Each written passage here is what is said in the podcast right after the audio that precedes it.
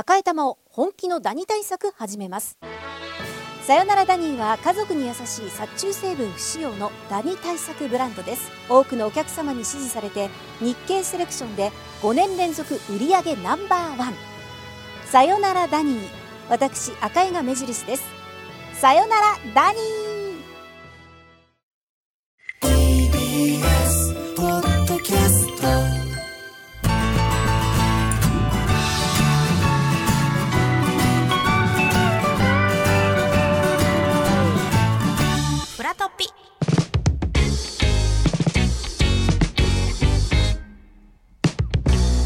ラットトピック、フラットピ後半です。今日はパンサー向井聡と、木曜パートナーの高橋ひかるでお届けしていますゲストは引き続きミュージシャンの藤巻亮太さんです。よろしくお願いいたします。よろしくお願いします。おはい。す、すいません、前半はどんぐりくんの中継をね、ええなんか非常に楽しんで聞いていただいて。あれを期待されたらどうしようと思ったんです大丈夫ですか？あんな面白くできないんですけど違います。こっからもちゃんとお話聞きたいパートなので、楽しかったよろしくお願いいたします。まあ、改めて藤巻さんのプロフィールご紹介したいと思います。1980年生まれ、山梨県笛吹市のご出身です。2003年にレミオロメンの一員としてメジャーデビューしまして、3月9日、粉雪などなど数々のヒット曲を世に送り出しました。2012年ソロ活動を開始され、ファーストアルバム、狼青年、セカンドアルバム、日々これ今日、サードアルバム、北極星、レミオロメン時代の曲をセルフカバーしたアルバム、 RYOTA FUJIMAKI Acoustic Recordings 2000から2010をリリースされます。そしてソロ活動10周年となる2023年の1月、ニューアルバム、 Sunshine をリリース。また、地元山梨県では2018年からご自身がオーガナイザーを務める音楽フェス、 Mount 藤巻を開催されています。ということでございます。どうもありがとうございます。すごく読んでいただきました。こんな長く。ざっくりのプロフィールになってしまいますがいやありがとうございます。でも改めてなんですけど、藤巻さんがメジャーデビューされたのが23歳そうですね。の時と、ちょうど、だから20年経つとい20う。年はいで。すか、はい。そもそも一番最初のミュージシャンになるきっかけっていうのは何だったんですか、まあ音楽は好きだったんですけど、本当にあの、二十歳の頃に、まあレミオロメンを、まあ、お同じ町の同級生ってもうほぼ幼いみたいな感じで友達と組んで、うん。で3人でもうじゃあこうプロを目指して頑張ろうって言ったところからがあのまあそのプロを目指したっていう意味では、うん。そこからなんですけど音楽好きだったのはいくつぐらいからなんですか、やっぱりねあの中、まあ、小学校聞いてましたけど中学ぐらいから先輩とかの影響で音楽聴くようになってその当時聴いてたのは誰とかっていうのを覚えいろいてますか、ろねありますよ。あのあのねちょうどねエレキギターを買ったエピソードとも似てくるんですけど、はい。まあユニコーンさんがすごはいい好きで、奥田民生さん民生さんがちょうどねあのソロにならなるようなタイミングだったので、はい。あの民生さんのギターかっこいいなと思って、はい。あのそれとこう憧れてギターへーエレキギター始めたりとか。エレキうん。はそれが音楽まあ本当最初。そうですね。本当楽器を手にするっていうのは中2でしたね。その時の音楽のジャンルは今とまた違ったりとかもしたんですか？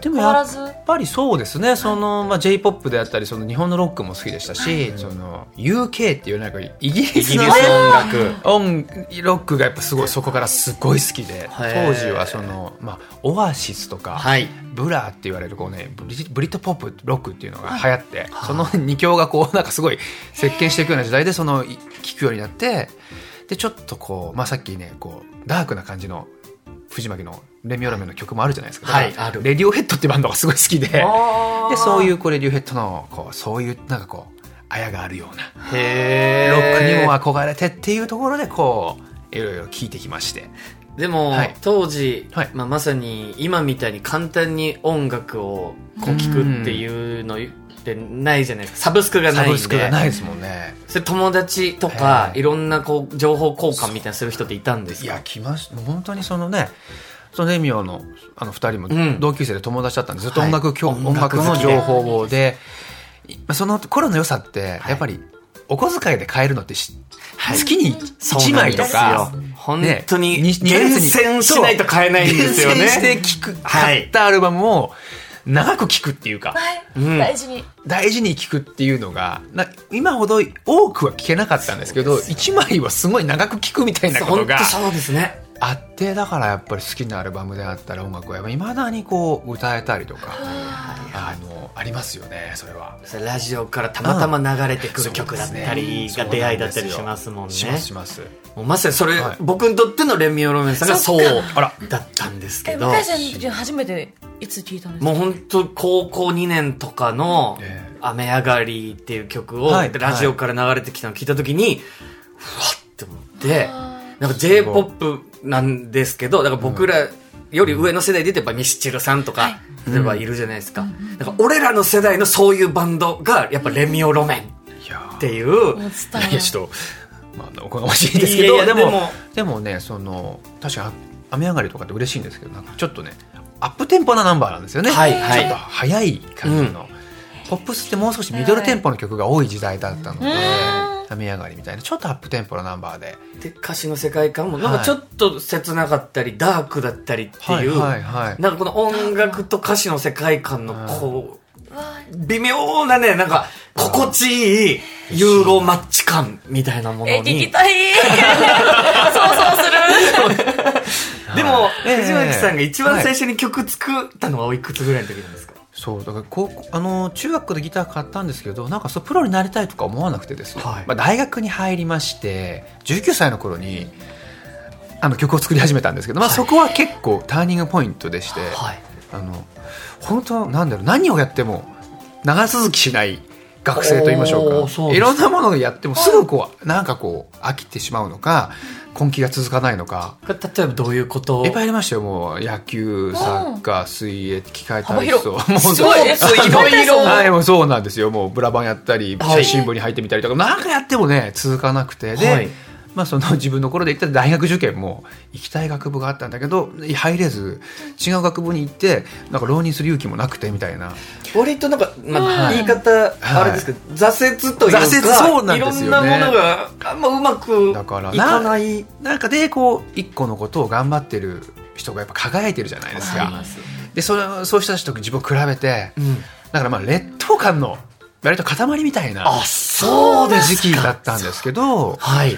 そんな時に曲を一曲作ったら、はい。なんかこうすごいなんかこう雷に打たれたような感じがしまして、これだなんかこれだってなんか何もないところから何かが生まれて、でなんか何気ないんだけど歌詞も書いたら、なんか今その当時はそのそこまで分析できなかったんですけど、はい今大人になってから振り返るとやっぱ音楽って肯定する力があるじゃないですか、うん。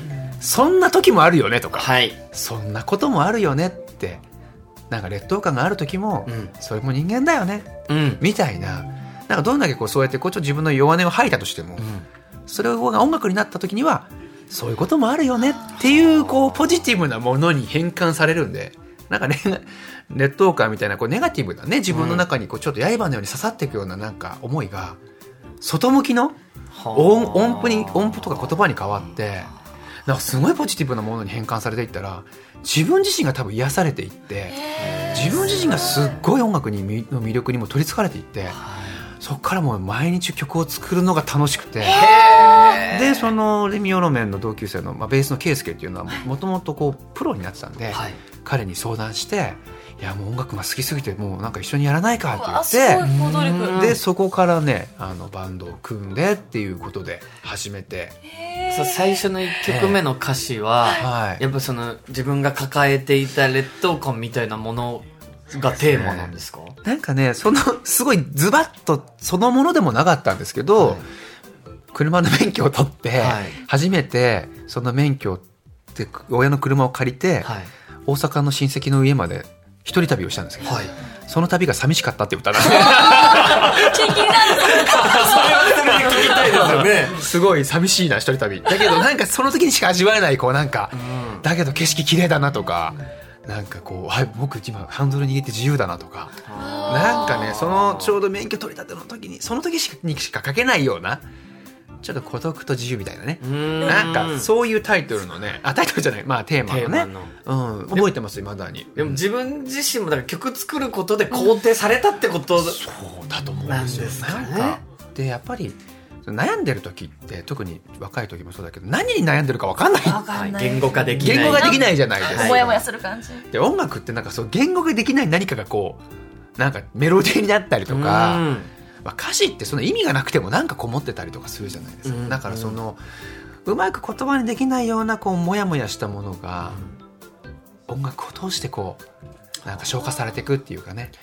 はい。でもやっぱその時の、まあ、曲作るモチベーションと、はい。今現在曲作る時のモチベーションってやっぱ変わってますか、やっぱ変わってる部分もありますし、うん。だからこうやっぱまあ、自分っていう人間とか、はい。やっぱり生きてるってこととか社会とか探求し尽くしてるわけじゃないので、はい。やっぱりなんか発見があると嬉しいなって思うしその気持ちはなんかねその19歳の頃と変わんないんですけど、うん。でもどどなたでもあると思うんですけど経験値が上がってくるとなんか経験値の中にうん、なんか出てきちゃうことがあると、うん。新鮮味がすごいなくなるじゃない、どんどん経験したことになってくるしそれだけでなんとなくまあ生活できるようになってきてしまう良くも悪くもっていう。だからそこでやっぱり新鮮なその枠を超えたいっていうモチベーションが今すごくありますしはあ。特にこれミオの面からソロになって、はい。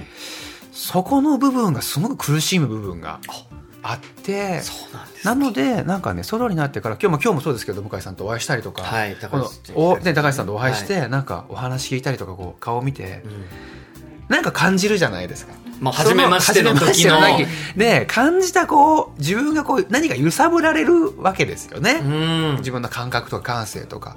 そのなんか揺れ幅をすごい大事にして。すごいこれ出会いとかでもやっぱり些細な出会いを大切にされてるんですね。そのなんかあるじゃないですか。こう、うん。そういうのってなんかこうすぐ忘れないでその揺れ幅の中にあるものをこう気づきみたいなものがキャッチしてって、うんしたいなって思いながら出会いを大事にしたいなってあー。その活動すごい。そう思いながら曲作ってますね。で。もそれで言うと、こはい。のまさにマウント藤巻ってこのフェスは、まあいろんな人との本当つながりもあるですし、はい。これを立ち上げるっていうのも大きなスタートですよね。大きかったですね。特にそのなんかさっきさっき言った悩みの中に、はい。やっぱソロになって自分のこうバンドの頃とは違うアイデンティティが、うん。を見つけるのがすごく大変で、うん。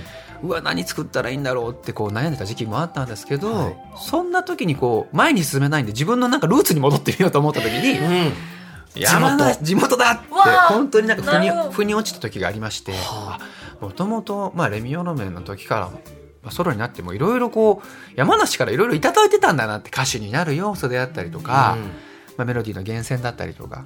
って思った時にああやっぱ山梨大好きだし、うん。すごくこうやって音楽で自分ができることしたいなと思いまして、で2018年から野外音楽フェスをあ。のやらせていただいております。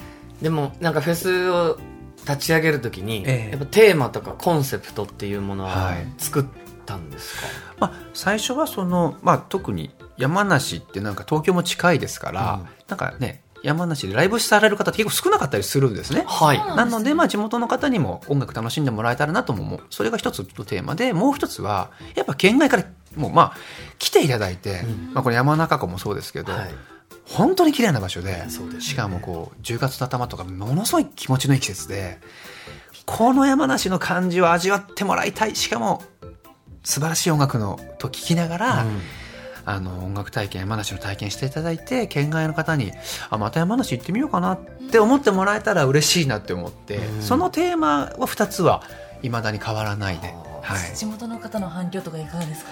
でもやっぱりもう今年6年なんですけど、だんだんとこうあ今年も頑張ってるね,、うん。ねとか言ったよとかやっぱり言ってくださるようになって応援してくださる方が増えたなっていう感覚はありますね。嬉しいですもんね地元でフェスとかそういうなんか活躍されるアーティストさんが帰ってきてくださるのって。ひかるちゃんの地元滋賀で言ってるやっぱ西川さん西が稲妻ロックフェスってね。